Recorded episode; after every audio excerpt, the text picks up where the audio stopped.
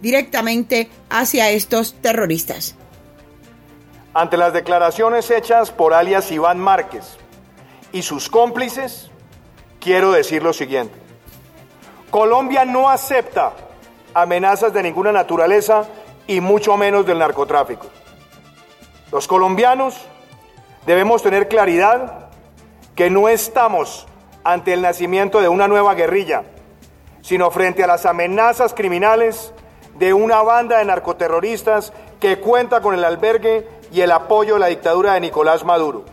Precisamente, amigos oyentes, también han, eh, han publicado la decisión, el deseo del el otro grupo terrorista del Ejército de Liberación Nacional de unir fuerzas con los terroristas de las FARC en esta espiral de violencia que parece iniciar andadura nuevamente en Colombia y también en este caso en territorio venezolano.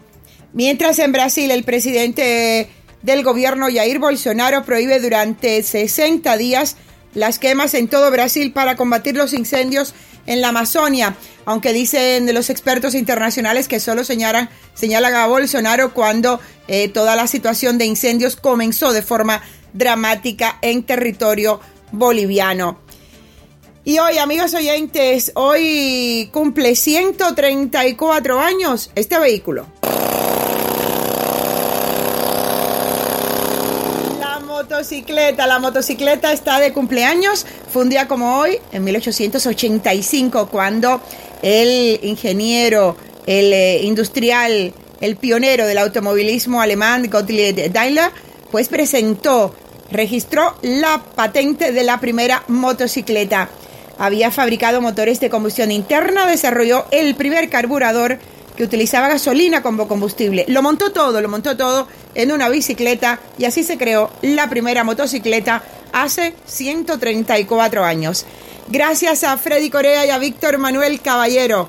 Desde la poderosa 670 les reportó Mabel Fajardo.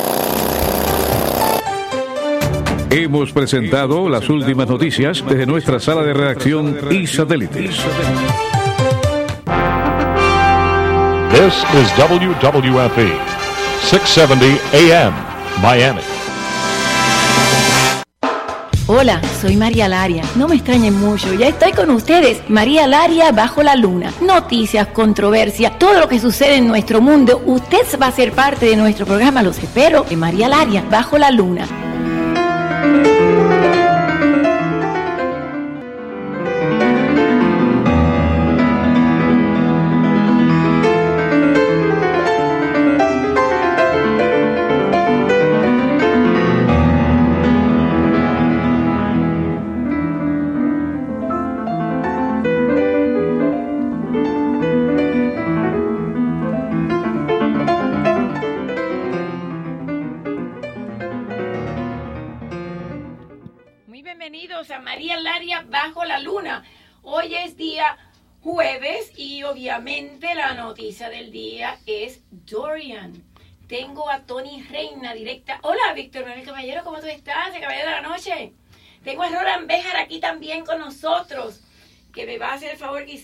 comentar un poquito sobre lo que ha sucedido de las FARC, Iván Márquez y Santrich. Hicieron un video, supuestamente puede ser desde Venezuela, pero bueno, vamos a ver si parece que van a volver a las armas. Empiezo directamente con el huracán. Ya tengo a Tony Reina directamente desde el National Weather Service de Miami. Y bueno, lo más controversial es que Donald Trump dice, y cito, el huracán Dorian podría ser un monstruo absoluto. Donald Trump, el presidente de los Estados Unidos, ha advertido este jueves en una declaración a los periodistas que el huracán Dorian podría ser un monstruo absoluto y todo apunta a que el golpeará muy duro el estado de la Florida. Sin embargo, Carlos Jiménez hoy sí declaró estado de emergencia y Ron DeSantis también pero yo no los vi tan alarmados. Pero bueno, dice, estamos preparados, tenemos a la mejor gente del mundo preparada y les vamos a ayudar. Estamos entregando comida, estamos entregando agua, asegurado el mandatario, sellando la posible evacuación de la zona en peligro. Trump también ha señalado que algunos expertos opinan que Dorian podría ser más poderoso o tan poderoso como el huracán Andrew. O sea, han dicho hasta ahora, pero según me dijo a mí, pude hablar con Robert Molleda, ahorita y con Tony Reina, supuestamente es muy temprano para decir, pero puede ser que sería categoría 4. como lo fue el huracán Andrew, uno de los ciclones tropicales más destructivos que hayan impactado Estados Unidos durante el siglo XX. En 1992, que fue cuando yo llegué a Miami, cuando llegó Andrew, con vientos de hasta 285 kilómetros por hora, dejó 26 víctimas directas y 39 indirectas en el sur del país. El Servicio Meteorológico Nacional de la Administración Nacional Oceánica y Atmosférica en Estados Unidos, la NOAA, por sus siglas en inglés, también ha advertido en su cuenta de Twitter que hay una posibilidad cada vez mayor de que el huracán Dorian traiga una triple amenaza de peligros a la costa este de la Florida, con marejada ciclónica que amenaza la vida, vientos devastadores de fuerza de huracán y lluvias torrenciales. Bueno, no sé, yo soy más positiva. ¿Tenemos a Tony Reina ya? Ok, ¿qué tú crees, Bejar? ¿Tú crees que de verdad va a llegar el huracán? No, no, yo creo que es inevitable que va a chocar a la- Sí, con la Florida, es inevitable. verdad, están como todo el mundo está como loco No, no, no, no, mira, no, no, no, pero bueno, la gente aquí, tú sabes, aquí la gente es muy, encanta, la gente muy, encanta. muy ciclonera. Acuérdate que en, sé. en Cuba cometían la, la locura de, de, de salirse, irse al malecón en medio de un ciclón y Yo cosas en de Puerto esas. Rico y cuando venían los huracanes era una fiesta. Era una fiesta, bueno, pero la, el último que pasó por Puerto Rico lamentablemente Mariano, no fue una fiesta. Mariano. Imagínate tú que se llevó además 90 92 mil millones de dólares el huracán. Bueno, ahora salió Carmen Yulín el otro día, que es la alcaldesa de San Juan, diciendo que eso no era verdad, que Trump había mentido, que eso no era cierto, que bueno. Y yo me pregunto, bueno, ¿dónde están esos 92 mil millones? Porque yo sí creo que Trump y la FEMA, FIMA sí se los dio. Pero realmente en Puerto Rico, por historia, la corrupción existe y se roban todo el dinero. Qué pena. Qué pena, porque los puertorriqueños son gente muy noble, muy, Muy de familia, muy trabajadores, se parecen muchísimo a nosotros. Y, y hay que apuntar una cosa, que no hubo otro lugar en, en, en Latinoamérica donde los cubanos fueran mejor acogidos que en Puerto es la Rico. verdad, tienes toda la razón. No, yo, yo conozco muchísimos cubanos, eh, judíos y no judíos, que, que vivieron en Puerto Rico y hicieron carreras, hicieron fortuna, hicieron familias, se casaron Tenemos con Cuba puertorriqueñas, Cuba se casaron con puertorriqueñas que son bellísimas y con algunos puertorriqueños que yo no los veo tan bonitos, pero bueno, Son muy dulces, gente trabajadora. son gente muy buena. Tengo a Tony Reina, que es boricua, es oriundo de Puerto Rico. Tony, muchas gracias, directamente desde el National Weather Service of Miami. Cuéntame un poquito cómo va Dorian y qué se espera, aunque yo sé que es bastante temprano para pronosticar. Pero a ver, dime cómo va y cuánto van los vientos hasta ahora. Sí, buenas noches María. Eh, gracias por tenerme nuevamente con ustedes. A ti. Eh, Dorian está poco a poco intensificándose. Los, los últimos vientos que midió la avión Huracanes eh, indicaban que ya tiene vientos sostenidos de 85 millas por hora y debe continuar intensificándose dentro de las próximas 24 horas. Ya eh, los pronósticos nos están indicando que posiblemente para eso del viernes en la tarde o temprano el sábado, Dorian ya podría estar alcanzando categoría mayor, que estamos hablando de un huracán categoría 3 o más fuerte en la escala en la escala de huracanes. Wow. Ahora, eso será el sábado. Eh, ¿Cuándo es que llega a las Bahamas? ¿Sábado o domingo? Para las Bahamas el pronóstico está enseñando el centro de Dorian eh, llegando a las Bahamas a eso del domingo por la tarde. Entonces, de no cambiar la trayectoria que está pronosticada en este momento, pues entonces se estaría acercando a la costa este de Florida en algún momento del domingo, del lunes por la mañana. ¿Se tiene idea de más o menos a qué hora de lunes en la mañana? Yo había escuchado 2 de la mañana, escuché 8 de la mañana, que es lo último que se sabe. Y yo sé nuevamente, te pido disculpas porque sé que es muy temprano para pronosticar, pero lo que se ve hasta ahora en el mapa. Sí, no, no te puedo dar una hora exacta en, en términos de llegada porque el mapa obviamente son aproximaciones. En este momento, si la tormenta no cambia su, su velocidad de traslación, que ese es el problema que hemos tenido, que ha estado la el, el sistema ha estado acelerando, desacelerando y cada vez que hace unos estos cambios en traslación, pues nosotros tenemos que ajustar el pronóstico. El- la mejor ventana de tiempo que te puedo dar es precisamente domingo por la mañana, eh, lunes por la mañana, domingo tarde en la noche a lunes temprano en la mañana ya debe estar acercándose a la costa de Florida. ¿A qué velocidad se está trasladando en estos momentos Dorian? Tiene 13 millas por hora, se está moviendo a 13 Oh. millas por hora, pero ha estado fluctuando. Si recuerdas, cuando estaba en Puerto Rico, pues iba, iba más lento, iba entre 8 y 10 millas por hora. Ahora va a 13. Ha tenido momentos donde acelera un poco y entonces desacelera un poco. Y estas fluctuaciones en la velocidad, pues es, es lo que causa un reto para nosotros tratar de, de identificar una, una hora o una ventana de hora exacta donde el sistema podría estar llegando a nuestra área, pero continuaremos haciendo los ajustes necesarios para darle a ustedes el mejor pronóstico que podamos. Tengo entendido y he leído un poco y tú eres el experto, me dirás que el ojo no es muy grande y que realmente, por ejemplo, hay otros huracanes, y sé que no se pueden comparar unos con otros, pero Wilma y Katrina y otros anteriores venían mezclados con tornados. ¿Se tiene idea de cómo está organizado y cuán grande es Dorian?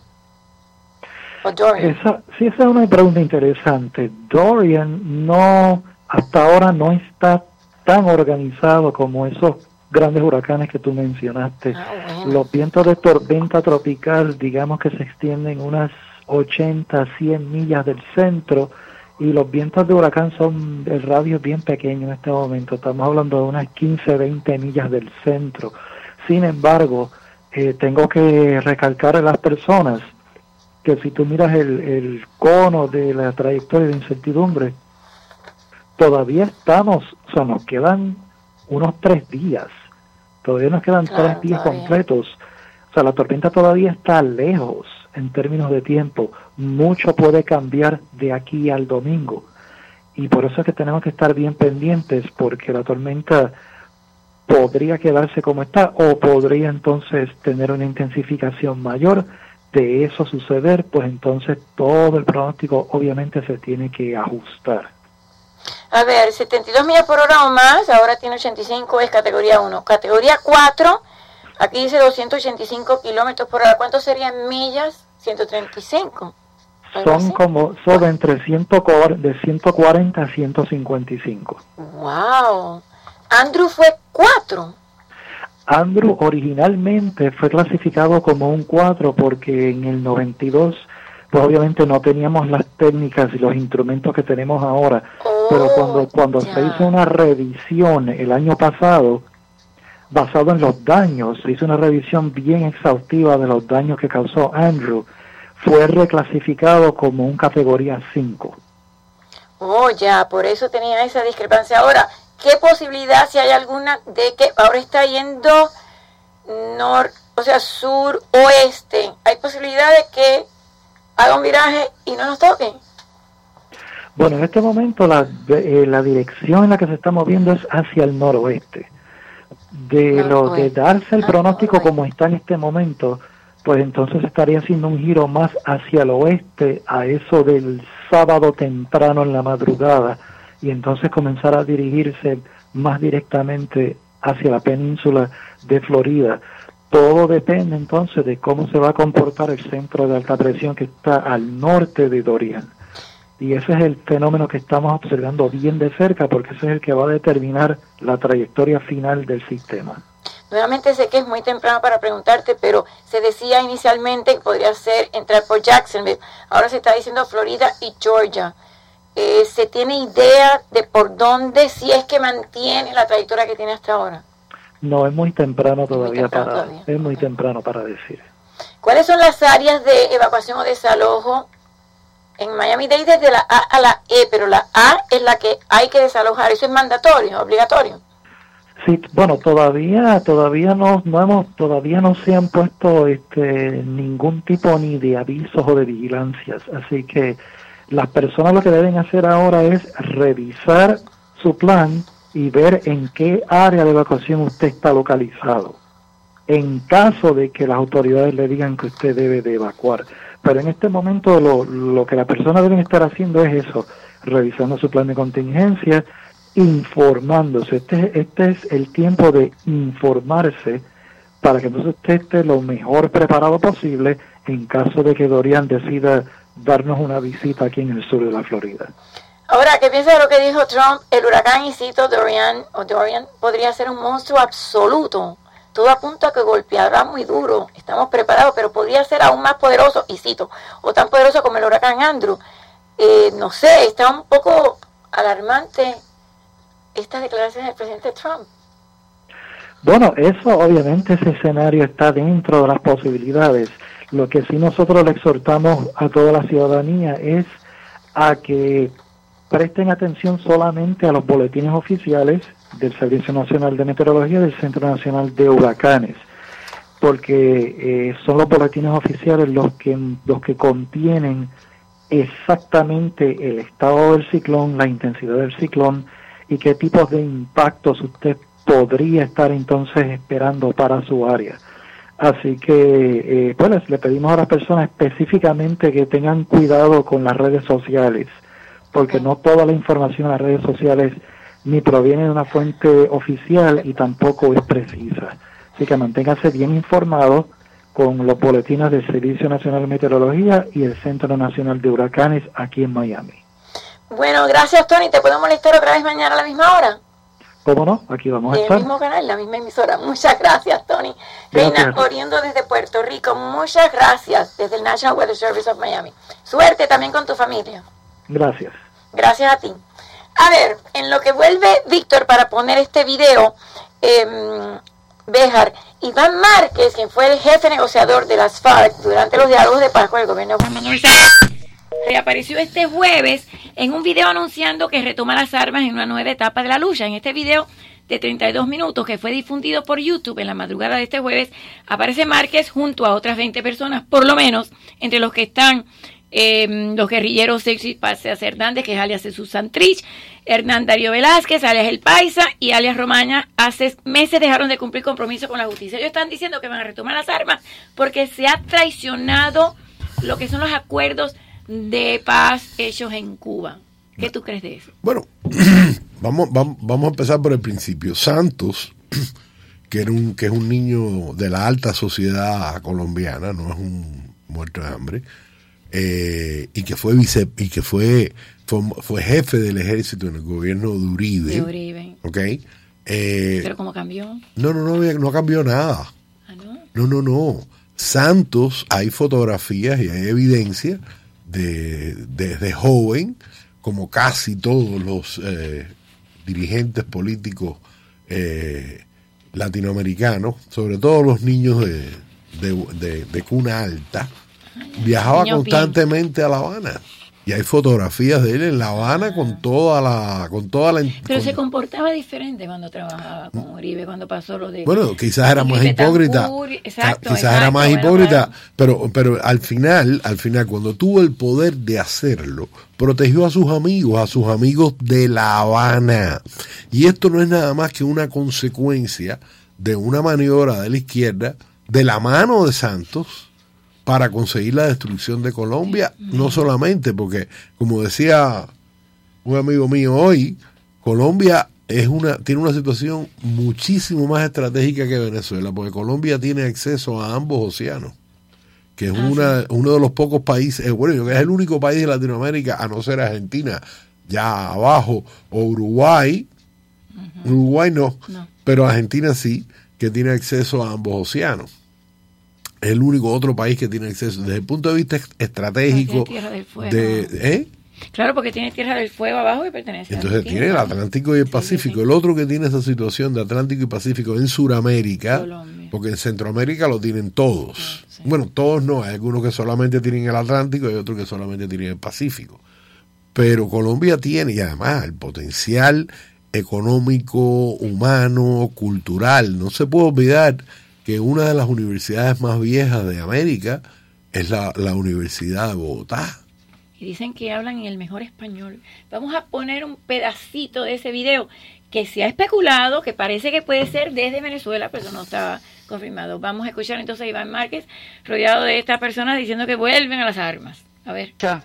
Habrá esperanza de vencer. El que fuera número dos de las FARC anuncia que retoma las armas. Iván Márquez fue el jefe del equipo negociador de la guerrilla colombiana en los diálogos de paz de La Habana. Ha hecho el anuncio en un vídeo en el que explica a qué obedece la decisión de volver a las armas y en el que dice que buscarán alianzas con el Ejército de Liberación Nacional. Es la continuación de la lucha guerrillera en respuesta a la traición del Estado a los acuerdos de paz de La Habana. Márquez asegura que desde la firma de la paz en noviembre de 2016 y del desarme ingenuo, dice, de la guerrilla a cambio de nada, no se detiene la matanza de líderes sociales y de exguerrilleros y culpa al Estado de no cumplir lo pactado. A ver, em, tengo entendido, vamos a llamar a Mabel Fajardo, que ella siempre es una excelente periodista y hace investigación para todo. Pero a ver, ellos dicen que se han traicionado los acuerdos de paz. ¿Cómo se han traicionado? O sea, le han dado puestos en el Parlamento a gente de la FARC, que eso es un regalo porque ni siquiera nunca fueron electos, por favor. Pero que es que querían más. No, sí, yo sé, no se le puede dar nada. O sea, los han traicionado porque ellos esperaban el poder absoluto en Colombia y no lo consiguieron porque ellos pensaban que después de las negociaciones de paz, el presidente de Colombia no iba a ser eh, Duque, iba a ser eh, Petro.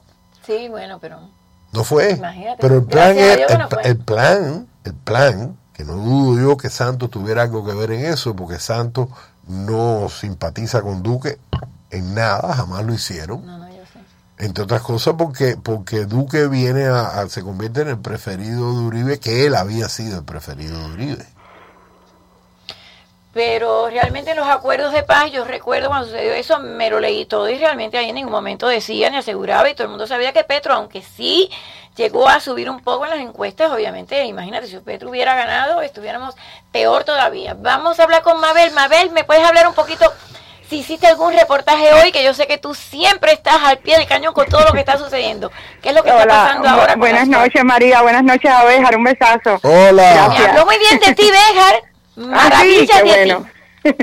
Lo que se, Igualmente. Y dije mucho es menos de lo que se merece. ¿eh? Ah, Dije me- menos de lo que se merece. Es verdad, verdad. Gracias, gracias. Gracias a Víctor también por hacer posible la comunicación. Sí, María, nosotros hemos hecho desde los servicios informativos de La Poderosa un, eh, un importante reportaje que está en nuestra página de internet y que también vamos a, a ubicar en varios servicios informativos explicando, grosso modo, cómo ha sido lo que ha ocurrido. Es decir, se ha presentado este vídeo a través de YouTube eh, de- tiene unos más de una media hora, unos 32, 33 minutos, en el que este grupo de personas, como bien has contado, en el palabra de, eh, de alias eh, Iván Márquez, que ha sido el, el número dos del grupo terrorista FARC, pues habla sobre retomar las armas, volver a enfrentar la traición del gobierno, de lo que ellos llaman la traición del gobierno colombiano.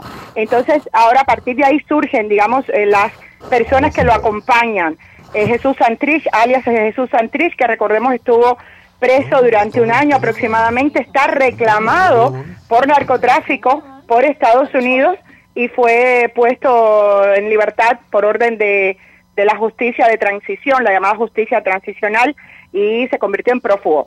Hay otros, otros grupos que determinan desde inteligencia que probablemente sean unos 11 comandantes del grupo terrorista FARC y unos entre 1.800 y 2.000 miembros que estarían activos en varios municipios. Y lo que se habla es que este vídeo pudo ser o bien filmado cerca de la frontera entre entre mm, eh, Brasil y, Vene- y- y Colombia o bien en territorio venezolano teniendo en cuenta que sabemos el movimiento no solo de y las em, y las entradas y salidas fáciles que le facilita la dictadura de Maduro a estos grupos terroristas porque al fin y al cabo eh, es muy bonito el eufemismo, la metáfora de ex guerrilleros, ex miembros, disidentes, cuando en realidad, como eh, bueno planteamos en, nuestros informativos, eh, los terroristas, aunque se vistan de seda, terroristas se queda porque en todo momento sabemos que hay muchas personas que, que pertenecían a este grupo terrorista sí fueron liberados y fueron eh, incluso secuestrados cuando jóvenes. Ok, eh, ellos lo que han dicho también es interesante, ellos en- es, un- es una media hora, María, de, de expresión, ellos han dicho que eh, tienen como objetivo no los soldados ni los policías, tienen como objetivo de su lucha armada a los oligarcas, a esa oligarquía excluyente, corrupta y mafiosa del país. Y han amenazado que el Estado colombiano conocerá una nueva modalidad operativa. Esto es una amenaza directa, es decir, eh, anuncian nuevas fórmulas o nuevas formas de violencia o de movimiento. Han dicho además que ellos no van a realizar secuestros, sino que van, volvemos a la metáfora, y a, la- a los eufemismos, eh, van a conversar con la clase pudiente del país, van a conversar con los, eh, con los, eh, digamos, eh, empresarios, para que colaboren en el desarrollo de las comunidades rurales, que es en lo que ellos se basan para, por supuesto, tener el apoyo eh, a punta de pistola, a punta de, de arma larga, como se presentaron en el vídeo. Entonces vuelve, sencillamente vuelve.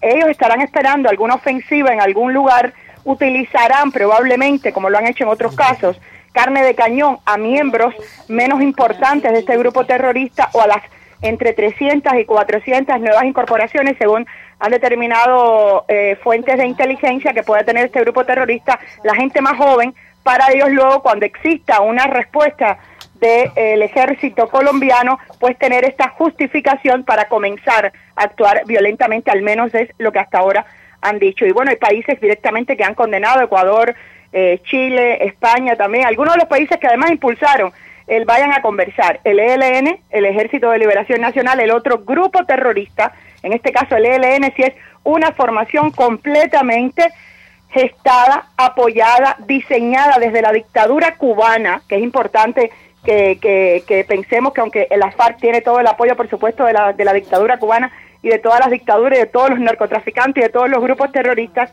también ellos han dicho que están en disposición de unir fuerzas porque han mermado en, acciones, pero se han mantenido siempre en este tipo de, de acción. El presidente eh, Iván Duque, el presidente del gobierno de Colombia, ha presentado eh, recompensas millonarias para cualquier, eh, a cualquier persona que ofrezca una información fiable del, de la ubicación de estas personas y además ha dicho que no hay chantaje y le ha llamado directamente, es decir, al pan pan, al vino vino y al grupo terrorista de narcotraficantes FARC le ha llamado por su nombre, María. No, no, así, es. ¿No ves por qué yo te llamo? Porque tú estás informada y tú nos ilustras con toda tu investigación.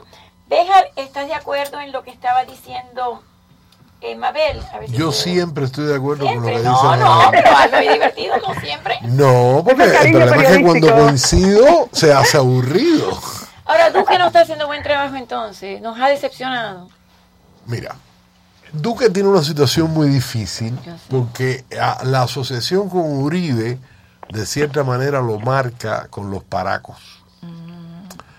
¿Entiende? Con la, con la gente más, eh, digamos, más extrema de los que se han estado defendiendo de, de, la guerrilla. Porque acuérdate que eh, lo que han hecho durante tantísimos años los guerrilleros en Colombia ha sido un desastre. Yo tengo amigos que, que tenían fincas o que tienen fincas y que les habían matado cuatro o cinco encargados de la finca y que por años y años no pudieron ir a su finca porque les costaba la vida, le podría costar la vida si iban. Entonces, eh, eh, hay que vivir esa, esa realidad que, que es muy poco común en ningún otro país de Latinoamérica, a excepción de, los fenómenos latinoamericanos, ha habido una guerrilla tan feroz y tan poderosa económicamente, porque la simbiosis entre guerrilla y narcotraficantes eh, es de vieja data y estos tipos, en definitiva, lo que son es unos delincuentes, unos asesinos, con los que, con sitios en el Parlamento, con los que Santos coincide, con los que Santos coincide ideológicamente y por eso Santos elige hacer la, la negociación en La Habana. ¿Por qué no eligieron Suiza? ¿O por qué no eligieron Costa Rica? ¿O por qué no eligieron, qué sé yo, Luxemburgo? Es igual que ahora Maduro están escogiendo Noruega y van a volver ahí para hacer conversación. Bueno, Noruega que ni siquiera ha reconocido, a Guaidó como presidente. con todos los cincuenta y pico, casi 60 países que lo han reconocido, será un lugar que no lo reconoce. Tú sabes que hoy yo iba a tener, pero no sabía que iba a tratar este tema si no lo hubiera invitado y estaba tratando de llamar a Fabio Andrade. Hay un referéndum que quieren hacer en Colombia y lo que quieren hacer es una iniciativa ciudadana sin partido político, donde se propone, y ellos lo que están proponiendo es reducir el número de congresistas de 280 a 160, 80 senadores y 80 representantes de la Cámara. Están pidiendo también remover a todos los magistrados de las altas cortes por corrupción y por concurso de méritos, eh, elegir nuevos magistrados y también con los nuevos magistrados que se cree una sala especial en la Corte Suprema de Justicia yo lo estoy leyendo aquí desde mi teléfono, eh, para reemplazar la JEP, que son la Junta ¿Quiénes están detrás de ese movimiento? Hay un señor, bueno, Fabio Andrade, que todos conocen, que es un piloto colombiano que siempre está, que promovió a Duque, también siempre me consigue las entrevistas con Uribe. Y hay un señor que es el que está promoviendo esto que se llama Ervin Hoyos Medina, que está aquí en este momento en Florida. Yo lo iba a traer, pero como no iba a tener ese tema, y tengo aquí el video, a ver si se pudiera poner. que estamos proponiendo Este es busca aprobar que todos los magistrados de las altas cortes sean removidos de sus cargos por corrupción y que se cree una sala que reemplaza a la JEP. El administrador de la justicia transicional pasa a manos de una sala nueva en la Corte Suprema. Eso permite que todos los articulados se conserven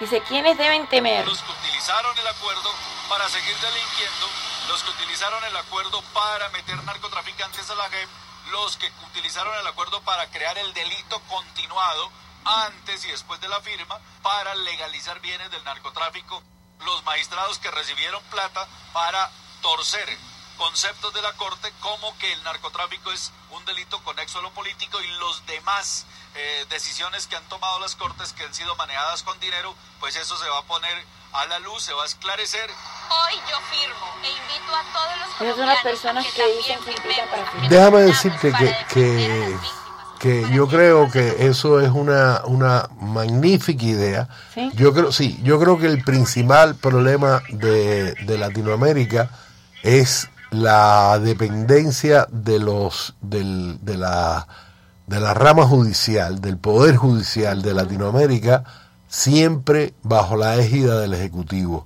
Si a mí me preguntaran cómo podrían los norteamericanos ayudar a que la democracia tuviera cierto sentido en Latinoamérica, que para mí no lo tiene, y por eso es por lo que estos tipos tienen eh, la posibilidad de convencer a tanta gente, porque en un lugar, la diferencia fundamental entre los Estados Unidos y el resto de América es un sistema judicial que no es perfecto, que está lleno de defectos, que, que, que lamentablemente a los afroamericanos, a los latinos, a, a las minorías en general, no son tratadas de la mejor manera posible. Hay prejuicios, hay toda una serie. El sistema además está diseñado que, que- todavía no ha sido perfeccionado lo suficiente para evitar esas injusticias. Pero si tú comparas el sistema judicial norteamericano a cualquiera de los sistemas judiciales de Latinoamérica, te, te das cuenta del desastre que son. Entonces, si a mí me dijeran qué podrían hacer los Estados Unidos para ayudar a los latinoamericanos a vivir en democracia, en libertad y en paz, en vez de darle dinero a los gobernantes para que se los roben y los repartan, yo crearía un programa de entrenamiento, financiamiento y protección de los jueces en Latinoamérica. Los que sean decentes, que hay muchísimos. Latinoamérica está llena de personas decentes, de personas trabajadoras, de personas inteligentes. jueces. Pero los, pero los matan porque no hay quien los proteja. Toda la razón. Entonces, si tú quieres que la justicia funcione, tú tienes que empezar porque los jueces de quitar la corrupción entre los policías es mucho más difícil, pero quitar entre la, la corrupción entre los jueces es mucho más fácil, porque son menos personas a comprar o a venderse. Entonces, si tú logras un sistema jurídico que funcione, que esos jueces se sientan protegidos, que el ejecutivo no puede vengarse porque mandó a la cárcel a un amigo de un personaje importante, ladrón, corrupto, asesino, narcotraficante, lo que sea, entonces podría encaminarse de cierto modo a Latinoamérica. Pero mientras el Poder Judicial en los países latinoamericanos no se, no, no se, no sea firme, no hay nada que hacer. Mira lo que está pasando en Argentina. Ayer en Argentina hay un juez que no recuerdo su nombre ahora porque yo el, el, eh, el franco deterioro en el que me encuentro Eso no es eh, verdad, no es verdad. Rehuso. me hace olvidar esas cosas. Gigi Gutiérrez es argentina. Ajá. Acaba de hacer unas declaraciones que le obligaron, le obligaron a, a, um, eliminar unos documentos, una cosa así, para, pa- eh, para, y tuvo que sobreseer un caso, que para los que no entienden qué cosa es sobreseer, es como un no lo contendere, uh, pero en definitiva es que no, no te, ni, te, ni te condenan ni te absuelven, queda pendiente sobre ti una condena y en un momento determinado te la pueden aplicar o no. Y a este señor lo obligaron a sobreseer causas de los Kirchners, my God. ¿ok? A este juez, y este juez acaba de, de hacer unas declaraciones inculpándose y, está, y, y dice que está dispuesto a pagar Espero que por no le el pase delito. nada con- como el otro que iba No, a además, denunciarlo. ¿te a- acuerdas a- que lo además asesinaron? dijo una cosa horrible, dijo, yo sé que me pueden matar, pero yo estoy dispuesto a que me maten porque esto no puede seguir. ¿Cómo así". se llamó el que denunció eso y amaneció muerto? Nissan. Ah, No, no. Nisman. Nisman, no, Nisman, pero, ya, Nisman, pero no, Nisman no renunció. No, Nisman no, lo mataron. ¿Eh? Denunció. denunció, denunció, denunció. Y amaneció muerto. Y Eso forma parte del franco deterioro en esa- también. A veces no oigo muy bien. Ay, no digas eso, me has salvado de un programa porque realmente no tenía idea que iba a tratar este tema y me ha salvado Roland Beja, así que te debo una y muchas. Yo siempre seré tu salvavidas. ¡Ay, tan bello! Gracias, César. Este hombre sabe tanto que tú lo sientas hablar y ya no tienes que decir más nada. Muchas gracias, Roland Bejar. Un gusto tremendo tenerte acá. Y aquí tengo, gracias, Roland. Te mando un beso para tu esposa también, Belinda. Tengo aquí a Gigi Gutiérrez, que es oriunda de Argentina. Ella cuenta, tiene tremendo currículum, cuenta con un gran conocimiento en marketing y branding creativo, trabaja en la construcción de marcas y consumidoras más conscientes, siendo este su propósito profesional que trasciende y se resume en tres por ejemplo, como la sustentabilidad, la perspectiva, las claves, y es directora general de cuentas de super con oficinas en Miami, bueno, en muchos lugares de Santiago, de Chile. Chica, como tú tienes tiempo de hacer tantas cosas. Háblame, Gigi, ¿qué estás haciendo en Miami? Eres eh, una genia en marketing. Y cuéntame todos los productos que tú ahora en este momento estás eh, trabajando con Eh, ellos. Bueno, Y cuento. gracias, gracias por venir. Tengo a la horta apoyantes también. Hola, querida, ¿cómo Que estás? Siempre me gusta que hable porque Aquí voy a estar apoyando. entre mujeres. Ah, Mujeres. Eh, acá estoy hace un año en Miami, me mudé de Argentina para acá. Porteña. Sí, muy, muy porteña. Tengo familia argentina. Trabajamos sobre eso. Eh, estoy hace un año acá, la realidad es que, bueno, yo trabajo en comunicación, eh, eh, llevo adelante muchísimas marcas, sobre todo regionales, y bueno, uno de los A propósitos de la compañía eh, era, bueno, abrir base en, en Miami y, y en México, desarrollando, bueno, clientes nuevos como Mercado Libre, por ejemplo, en México. Yo trabajo mucho para, bueno, para Diageo, Johnny Walker, Smirnoff, Baileys, para Ah, distintas sí. campañas. Baileys, tan rico el Sí, Baileys. Sí, muy rico, muy, muy, muy femenino. Con café. Sí, sí, sí. La realidad es que, bueno, trabajamos para un montón de marcas de consumo masivo y de no consumo tan masivo, digamos, por ahí más de turismo, de distintos ejes. Pero lo importante es que nosotros en cada una de estas marcas que trabajamos, y sobre todo yo desde mi lugar y desde eh, este empuje profesional que tenemos, estas ganas, trabajamos con un propósito muy claro que es tratar de construir marcas y consumidores más conscientes. ¿Cómo se, ¿Cómo se trabaja una marca? ¿Cómo es el branding? ¿Cómo se crea y cómo se trabaja? Mira, todo depende no de es la- fácil. No, para nada. No, No, muy difícil. Pero bueno, cuando te preparas para esto y te apasiona, el, el día a día te, te va llevando, sobre todo porque nosotros nos basamos mucho primero en, en la necesidad que tiene el cliente. Cuando yo me formé del lado del anunciante y después pasé a trabajar desde el lado de la agencia. Entonces, cuando vos estás del lado del anunciante, tenés un producto que tenés que comunicar y que básicamente tenés que salir a vender. Sí, entonces eso es como... difícil es vender. A ti se ve que se te da fácil. Sí, le da más, Se ilumina.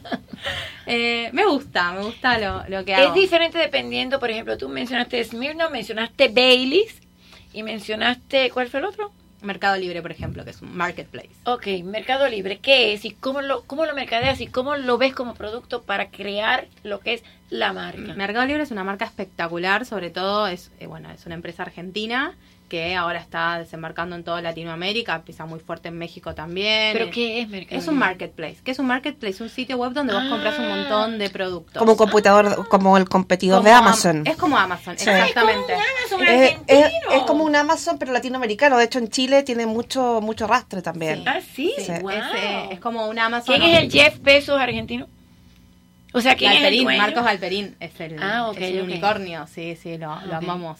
Eh, es un genio porque la verdad que lo que hizo fue inspirarse en eBay, que era una En marca eh, que nada más americana, lleva ese modelo de negocio a Argentina, inicia su eh, empresa en un garage, así al estilo. un garage igualito con que Apple, de que Microsoft. así, Oh, es espectacular God. la historia. Empieza así con, con tres socios. Lo primero que, bueno, te- con un propósito muy claro, crear este marketplace. Y venden todo. Venden de todo. Empezó vendiendo ciervos cordobeses. Fue la primera venta que hicieron, o sea, la primera publicación que hizo. Mercado Libre acaba de cumplir 20 años, por eso tengo también tan Ay, fresca la, eh, la historia. Y la realidad es que es una marca súper interesante porque es una marca que hoy propone valor y están trabajando fuertemente en todo lo que es la sustentabilidad. Y eso también es importante porque es un ejemplo de una de las marcas, como nosotros por ahí trabajamos, yo la trabajo desde el lado, o más desde el lado de México, tengo colegas argentinos con una agencia muy O buena. sea, ¿dónde está? ¿En México? ¿En Chile? Está en Argentina, en México, en Chile, en Perú, en toda Latinoamérica. Eh, en Brasil. Como Alibaba, que es como el eBay chino. Exacto. Y este señor Macro, que se llama de apellido, yo vi el otro día en una entrevista, y él dice que fue a buscar trabajo y no le dieron el trabajo. Después fue a buscar otro y le dijeron que no, que no estaba calificado a la tercera. Yo voy a hacer algo por mí mismo. Ese hombre ahora tiene el imperio más grande, dice que es una de las compañías que no quiso darle empleo. Le dijo, ¿usted quiere ser parte socio? Le digo, no, muchas gracias.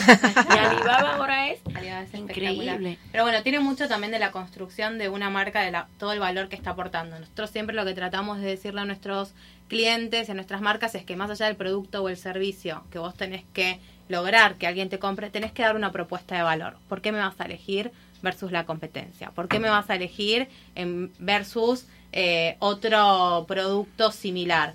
Porque si vamos al caso, por ejemplo, el arroz, es arroz. Entonces vos compras una marca que te gusta más o que te gusta menos o la elegís por cómo está posicionada en góndola, por el mensaje que te transmite. En góndola. En la- en los escaparates. En los escaparates. Ah, porque ¿cómo está posicionado? Claro, porque tú vas a comprar- si tú vas a- Lorna, a mí me encanta que tú hables. Qué pelo Bueno, más lindo es tú que- tienes. gracias. Esta mujer tiene una energía. hermosa. Ella es efervescente. No, lo que te digo es que, es que lo que lo que habla ella de las góndolas, porque es una palabra que se ocupa más en Latinoamérica, no, no son los stands. Tú vas al supermercado. las góndolas de Venecia. No, tú vas al stand eh. y ves, por ejemplo, entras y a mano derecha vas a encontrar las marcas que han pagado por estar en ese, en ese lugar. Ah, porque tú pagas Claro, más, pagas más. Por posicionamiento. Y ahora es distinto que elijas a otra porque tú estás buscando, por ejemplo, eh, que es sana o que Claro. eh, las personas que la, que la hacen o donde la fabrican es gente consciente, que eso eh, trabaja mucho Gigi, que por eso yo estoy muy entusiasmada de apoyar en el proyecto que ella tiene, porque trata de dar un poquito de sentido a las cosas. Está bien, tenemos que comer arroz, tenemos que comer carne, tenemos que comer muchas cosas, pero consciente en cómo estamos dañando el planeta y lo que está ocurriendo. Ah, que de hecho está ocurriendo algo grande, no están ocurriendo pequeñas cosas, ¿o no? No, Bueno, ahí es en- terrible. ahí es, un, es un dato interesante porque nosotros los marketers, que vos me preguntabas si era fácil o no construir una marca, una de las cosas que hacemos como para poder identificar cómo comunicar es escuchar a la audiencia. Entonces Justamente. se hacen estudios de mercado, se hace social listening, que es estar escuchando lo que ahora... nos Social listening. Social listening, que es escuchar ¿Qué es y monitorear las redes sociales, básicamente. Eso es social listening. Social listening. ¿Cómo se dice en español? Escuchando las redes. Escuchando Sí, las redes. escuchando las redes. El, el escuche social.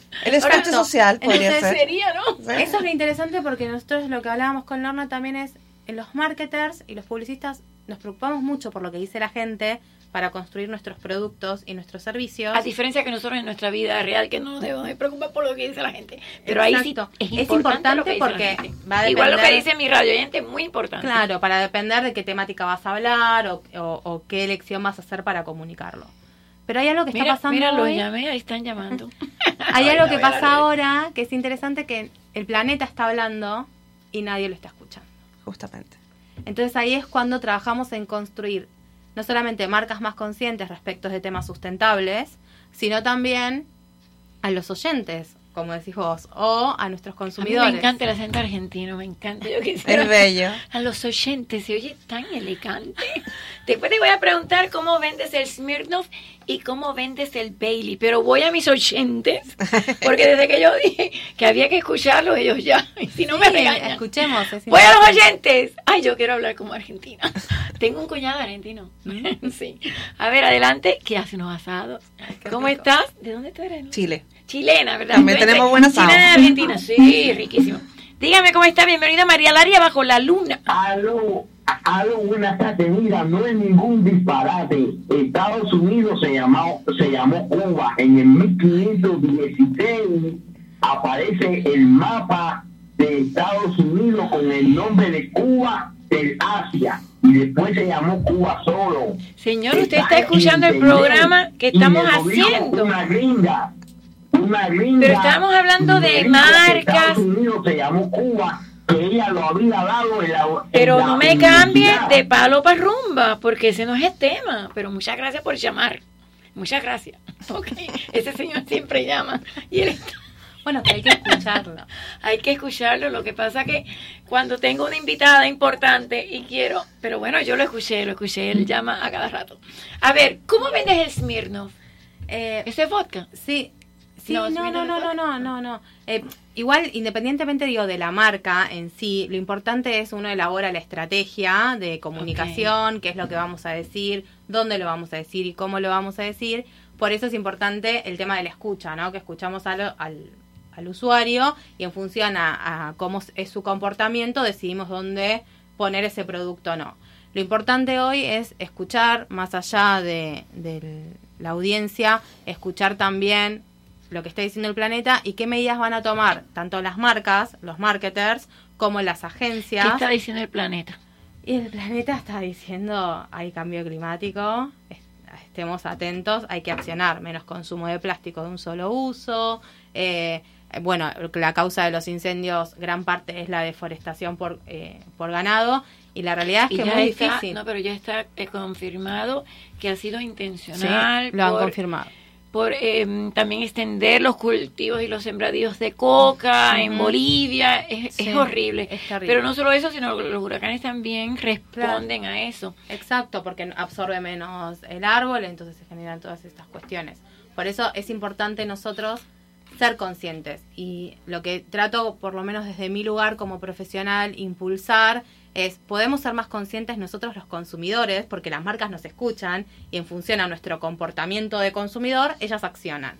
Y por otro lado, también es importante que las marcas empiecen a tomar medidas concretas en función de cómo eh, ajustan sus productos, porque una empresa de lácteos, por ejemplo, que tiene te vende un lácteo un, en un envase de plástico que vos lo usaste una vez y lo tiraste, tiene que tratar de ver cómo va a revertir esa situación. ¿Y, y qué se puede vender entonces? No, no es un problema. El, el- se puede Que es vender en vidrio. reciclable. Sí, el plástico Mira. también lo puedes reciclar. Lo importante es Sí, entender la de gente que va a las educar. playas. El otro día vi un documental. Exacto. Había una ballena que estaba llena de, plástico. sí. Y nosotros aquí muchas veces cuando tenemos, o sea, tú vas a la playa, yo digo, debes ir a la playa con una toalla y más nada. La gente se muda para la playa y entonces tiene cerveza y entonces tira basura y entonces tira plástico y nuestros mares, por eso se ahora tanto red tide que hay. Pero bueno, eso no era el tema, pero realmente como No, tú lo trajiste a colación, las un- marcas tienen que estar pendientes. Las marcas, las marcas tienen que estar pendientes y nosotros como consumidores podemos hacer un montón de cosas desde nuestro lugar eh, para colaborar y para ser justamente más conscientes, como llevar nuestra propia bolsa al supermercado, eh, como... Ah, ya. Ay, Tú- la- tú la llevas, yo nunca la llevo. Yo, la- Yo sé. Yo sí. Tengo Y ahora hay una propia bolsa al eh, supermercado. O por ahí, bueno, hay otro tipo de Y supermercados sabes qué, que ya Discul- disculpa que me meta en algo, pero No, no, no, tú aparte, de, aparte de llevar, de llevar tu bolsa de supermercado, tú sabes que si tú llevas tu propia bolsa haces menos gasto. Claro. ¿Por qué? Porque el espacio que tiene lo, lo dejas o lo, lo, lo ubicas para que sean los productos que realmente necesitas. y no llenas un carro y después te vas con 300 bolsas a tu casa que te cuesta bajarla y que las vas bajando cada tres días porque no, puedes bajar todo que junto. te estás robando los productos y que es como... No, no, no, no, no. Tú vas, llegas con tu bolsa y lo muestras. De hecho, hay varios supermercados ya, por ejemplo, Trader Joe's o, o Aldi's o algunas, algunas Whole Whole, Food que ya son mucho más, más grandes marcas. Hay que, sí decirles, esta es mi bolsa. Lo No, saben, no hay cámara, no tienes, no Ah, necesitas. no, yo soy, ni falta. mi marido siempre hacía la compra y yo soy la, y, y odio, yo todo lo compro por internet. Sí, bueno, pero eh, ahí hay un montón de alternativas a la hora de comprar o cuando vas a elegir un producto. Hay otras innovaciones también, que ahí es donde está buenísimo el desafío para las marcas. A ver, tengo una persona al aire, ¿verdad? Bienvenido a María Laria Bajo la Luna. Estoy con Lorna Collante aquí con Gigi Gutiérrez. ¿Cómo está? Buenas noches, María Laria. Buenas Te noches. De Nueva York. Ah, Moisés desde Nueva York, ¿cómo estás? Muy bien, muy bien. María Laria, eh, va- pues vamos un poco hacia atrás. Recuerde cuando E- Evo Morales cayó en la presidencia en Bolivia, lo primero que hizo fue empezar a entregar tierra. Ah, bueno. y a parar- Es un tema para importante. De, de cocaína. Sí, sí, claro. Bueno, hay un tema respecto a lo que está ocurriendo. eso, Y empezaron a quemar y a quemar. Y entonces todo esto ha traído por año tras año accidentes en la selva amazona. Exacto. Así Pero ¿qué es. pasa? Que todas estas, todas estas personas eh, como Macron y todas estas personas que tienen Presidente a la izquierda francés. utilizan esto como una bandera para utilizar una ventaja política, simplemente eso. Pero eso, la selva se ha ido quemando poco a poco, toda la siembra de cocaína y simplemente para la pura, para la venta. Y en Colombia también. Para todas esas cosas. No ha sido producto del medio ambiente ni de la transformación de la naturaleza. Sabemos que sí, que todo lo plástico y todo daña el, el problema Ambas de cosas. nuestra tierra, y- pero ese Ambas fue el gran cosas. problema. Quería hablar sobre el tema de, de Sí, y los incendios. Sí, yo pude entrevistar a Miles Real, medioambientalista, ayer o antier, no recuerdo, y ella me lo confirmó y me dijo que también en, en Colombia sucede lo mismo y también Bolsonaro dijo que en Argentina, digo, en Brasil, Brasil. muchas veces lo que hacen es que la protección de las tierras indígenas, lo que hacen es quemarlas para entonces tener más tierra y después entonces la utilizan para contrabando. O sea, sucede en Venezuela menos, pero en Colombia, en Bolivia y obviamente en Brasil. Y bueno, usted se refiere porque Macron ofreció y el G7 22 millones, pero Bolsonaro dijo que él lo aceptaría una si Macron, el presidente, le pide disculpas porque parece que le llamó mentiroso y demás, y si ellos podían controlar ese dinero porque si no entonces le estás dando a una potencia extranjera que entonces tenga el sí o el no en tu en tu territorio. Pero en eso están. Ahora Trump está en contra de eso. Dice que no que los Estados Unidos no está de acuerdo de que el G7 eh, dé ese dinero. Pero bueno. apoye. muchas gracias. Muchas gracias. Voy a la otra llamada. Yo quiero que tú me digas cómo vendes el, el Baileys que a mí me encanta el Baileys. A ver adelante cómo está bienvenida María Laria bajo la luna. Estoy con dos mujeres bellas, inteligentes y efervescentes. Lorna y Por Gigi Gutiérrez. eh, Dígame. Buenas tardes. Eh, Mucha gente no sabe en eso que Estados Unidos se llamó Cuba. Cuba de Asia. En el mapa del No hay caso con él. 1516, eh, Estados Unidos se llamó Cuba. Se llamó Cuba del Asia y después se quedó Cuba sola. Mucha gente no sabe en eso. Ahora ya lo sabemos, ¿no? Una gringa, una gringa me lo dijo que ella había estudiado eso en la universidad. Una gringa me lo dijo y después yo.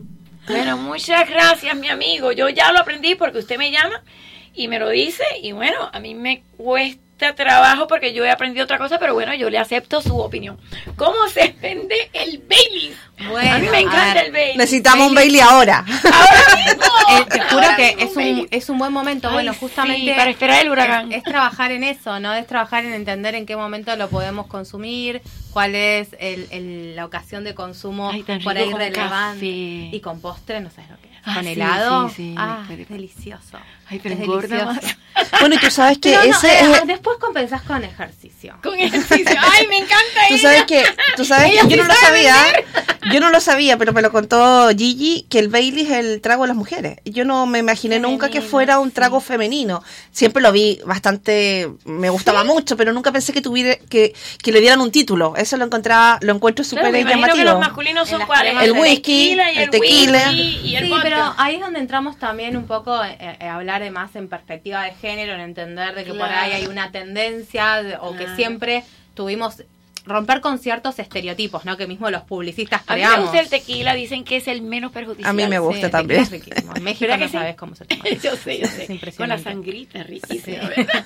Pero Sí, ¿cómo, cómo pero ahí mercadeas donde- el Bailey? No, pero ahí es donde eh, es importante entender también justo esto de la perspectiva de género. Hay una tendencia importante donde por ahí el Bailey se consume más por mujeres, entonces se enfoca la comunicación hacia la mujer, pero no excluye de ninguna manera que lo pueda consumir un Porque hombre. es más suave. No, porque por ahí es más eh, dulce, es más como un postre, no es tan dulce. fuerte. A nosotros nos gusta muchísimo el dulce Es como también. elegante. Eh, bueno, la figura de la botella Sí. representa un poco al, al cuerpo femenino, entonces Ah, también ya. cuando vos hablas de una construcción de marca, que era lo que me preguntabas al, al inicio, Ajá. cuando desarrollás tu producto, lo desarrollás pensando en cada detalle. Entonces ahí es donde tenés esas inspiraciones y empezás a escuchar eh, cómo se forman los logos de una determinada manera porque te inspiraste en el cuerpo de la mujer, por ejemplo, en una botella, en un packaging, en distintos tipos de cosas que representan a tu marca. ¿Y el Smirnoff cómo se ve? Es- Smirnoff es un- una bebida más por ahí hoy de, de la noche, de las previas antes de ir a, a bailar, es para los más jóvenes, está apuntado más a ese Los segmento. Sí, a, a ese segmento, porque la realidad es que es una bebida que tiene distintos mixabilities que las puedes mezclar con... Mixabilities, ay, me encantó la palabrita. Sí, Aprendí una palabra la nueva. puedes mezclar con, con eh, distintos jugos. Jugo de naranja. Sí, exacto. Pero el Smirnoff no es vodka, ¿no? Es vodka. Sí. Ah, sí, es una marca de vodka. No, no, no, Smirnoff es Smirnoff. Smirnoff es un tipo Claro, de alcohol. Yo es creo que nunca he alcohol. probado eso. Sí, sí, sí. Y ¿A qué sabe? ¿Fuerte? No, ¿No? no ¿Qué va, depende de la medida como lo prepares, pero Ah. la medida que está sugerida para que se preparen los tragos es un trago súper delicioso. tengo que pero hay distintas marcas, bueno, eso es una, yo, a ver, los conozco porque es un cliente que quiero un montón, que fui trabajando no, eh, durante los distintos años de mi carrera. He trabajado también para empresas de turismo, que es mucho, eh, es muy interesante turismo, por ejemplo, porque vendés Ay, experiencias. sí, eso debe ser Vos pensás que es algo que vos comprás. Tahití. Comprás con anticipación para disfrutar por ahí X cantidad de días y es un recuerdo que te llevas para el resto de tu vida. Entonces siempre la experiencia hoy es súper importante a la hora de transmitirlo. Eh, cómo, le, cómo le vendés un producto que es de Ella una le vende cualquier finita. cosa, cualquiera, porque a mí ya... que a mí- Ya- ya nos vendió, ya nos desde que vendió. mi esposo no me gusta. Ya, ya me está imaginando ir a Tahití. Vamos a las líneas, que hay mucha gente que quiere hablar y estoy aquí con Gigi Gutiérrez y Lona Collantes. Me encanta tener a mujeres divertidas, inteligentes y bellas. Dígame Ay, cómo gracias. está. No me diga que mismo. Suicidio. Dígame cómo está. Buenas noches. Buena. Mire, le voy a decir una cosa. Dígame. Los sarnosos de los chinos son los que tienen la culpa de que el planeta esté contaminado. ¿Quién? ¿Quién es? Los chinos. Los, chinos. Ah, a ver, sí, Claro ¿por qué? sí. ¿Por qué los chinos? Mira, yo vi, yo vi que en, la, en las redes sociales que te ponen un anuncio que dice China por en lo, en lo en la economía y todo eso te ponen China por adelante y cuando usted lo pone por atrás y le dicen esta es la verdadera China yo quisiera que usted viera ahí no se recicla plástico allí no se Ah, hace bueno, nada hay menos leyes en cuanto al medio ambiente, tiene toda la razón, es verdad, ahí tiene toda la razón, es, es cierto. No, no, mire, País comunista. Vamos, a hacer- vamos, vamos País a hacer una comunista. cosa. Usted se compra un producto chino.